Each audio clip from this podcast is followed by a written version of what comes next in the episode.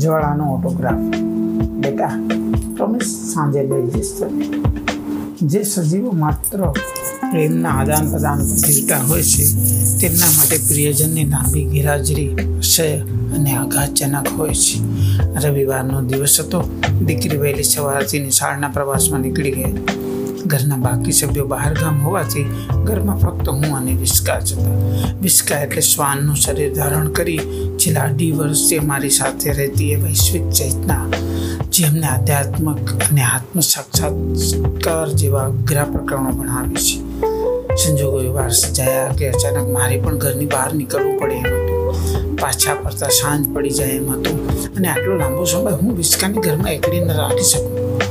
જે સજીવો માત્ર પ્રેમના આદાન પ્રદાન પર જ જીવતા હોય છે, તેમના માટે પ્રિયજનની લાંબી ગેરહાજરી રહેશે અને આઘાતજનક હોય છે.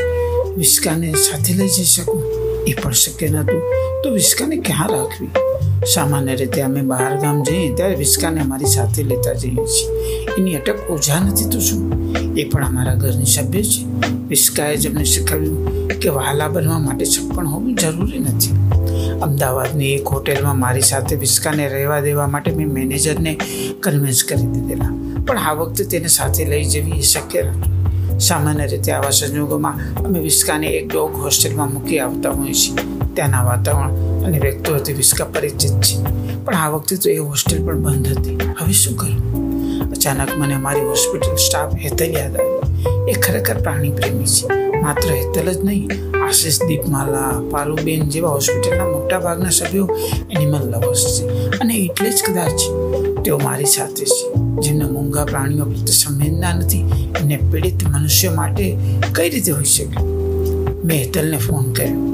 વિસ્કાની સમસ્યા સોરી મારી સમસ્યા રજૂ કરી. હેતલે કહ્યું, હું ઘરે જ છું. મૂકી જાઉં ને સર હાસ હવે વિસ્કાની ચિંતા નહીં કરવી પડી. એવા વિચાર સાથે મેં રાહત અનુભવી. આનંદમાં આવીને હું ગીતો ગાવા લાગ્યો. પણ બીજી ક્ષણે મને રિયલાઇઝ થયું કે આ વ્યવસ્થાની જાણ વિસ્કાને તો નથી. એને કઈ રીતે સમજાવીશ કે સવારથી સાંજ સુધી કોઈ સાવ અજાણી વ્યક્તિ ને તારે સાથે એ જગ્યાએ જવાનું છે? મેં ગાડીની ચાવી હાથમાં લીધી, વિસ્કાને બેલ્ટ પહેરાવ્યું. વિસ્કાને લાગ્યું કે હું એને બહાર ફરવા લઈ જાઉં છું. એ તો ગેલમાં આવી મારી સાથે મસ્તી કરવા લાગી. ફરવા લઈ જવા બદલ મારો આભાર વ્યક્ત કરતી હોય મને માલ કરવા લાગી. અને મારી સમસ્યાઓ વધવા લાગી. ગાડીમાં મારી બાજુમાં બેસી હરકાતા હરકાતા જ્યારે બારીની બહાર જોઈ રહી હતી, ત્યારે મારા મનમાં એક વિચાર ગમરાયા કરતો હતો. હું આની સાથે વિશ્વાસઘાત કરી રહ્યો છું.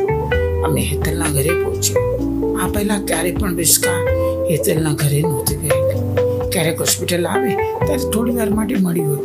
બાકી તો વિસ્કા હેતલને પૂરી ઓળખતી પણ નહોતી. એ તો મારા ભરોસે હેતલના ઘરે આવેલી વિસ્કાની દોરી મેં હળવેથી હેતલના હાથમાં સોંપી.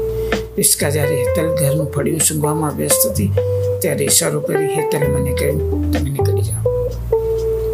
વિસ્કાનું ધ્યાન છટકાવીને હું છાના પગલે ફળિયાના ઝાંપા તરફ ચાલવા લાગ્યો.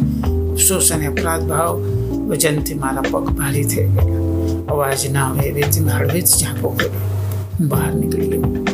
ઝાંપો બંધ કરતી વખતે તેના અવાજથી વિસ્કાના કાન ચમક્યા તેણે પાછું વળીને જોયું. મને જોતું જોઈ એ? મારા તરફ દોડ્યું હેતલના હાથમાં પટ્ટો ચોલાવી ઝાપા સુધી પહોંચી ગઈ. ઝાપાની આ તરફ ઊભા રહી. હું એને જોતો રહ્યો. અને ઝાપાની પેલી તરફ વિસ્કા મને જોતી રહી. એની આંખો હું ક્યારેય ભૂલી ન શકું. એ આંખોમાં ફરિયાદ હતી આઘાત છેતરપિંડીના ભોગ બન્યાનું ઝાંપાની તિરાડમાંથી મને જોઈને રહેલી એક છેક સુધી શાંત ઊભી રહી. પણ તેના મુખેથી ના નીકળેલો અવાજ મેં સ્પષ્ટ સંભળાયો. નિમિત્ત તું પણ. તે મારી સાથે વિશ્વાસઘાત કર્યો. હૃદય પર પથ્થર મૂકી ગાડીમાં બેઠું. ડ્રાઇવિંગ સીટ પર બેસીને મેં ફરી વાર એક નજર ઝાંપા તરફ કરી. વિસ્કા હજુ પણ ત્યાં ઉભેલી હતી. મને જોતા રહી. મેં મનમાં બેટા પ્રોમિસ સાંજે હું તો બેસીશ.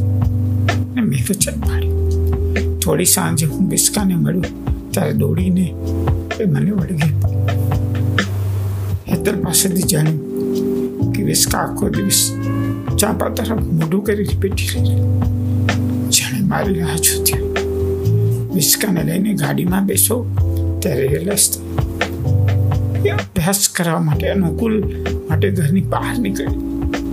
દરેક દીકરીને સાંજ પડે, ઘરે પાછા ભરવાનો વિકલ્પ મળવો જ. એ પરિચિત પડ્યું ગમી જાય તો ઉત્તમ ધારો કે ન ગમે તો એ કહેવાની જવાબદારી દરેક પિતાની. બેટા પ્રોમિસ સાંજે લઈ જઈશ.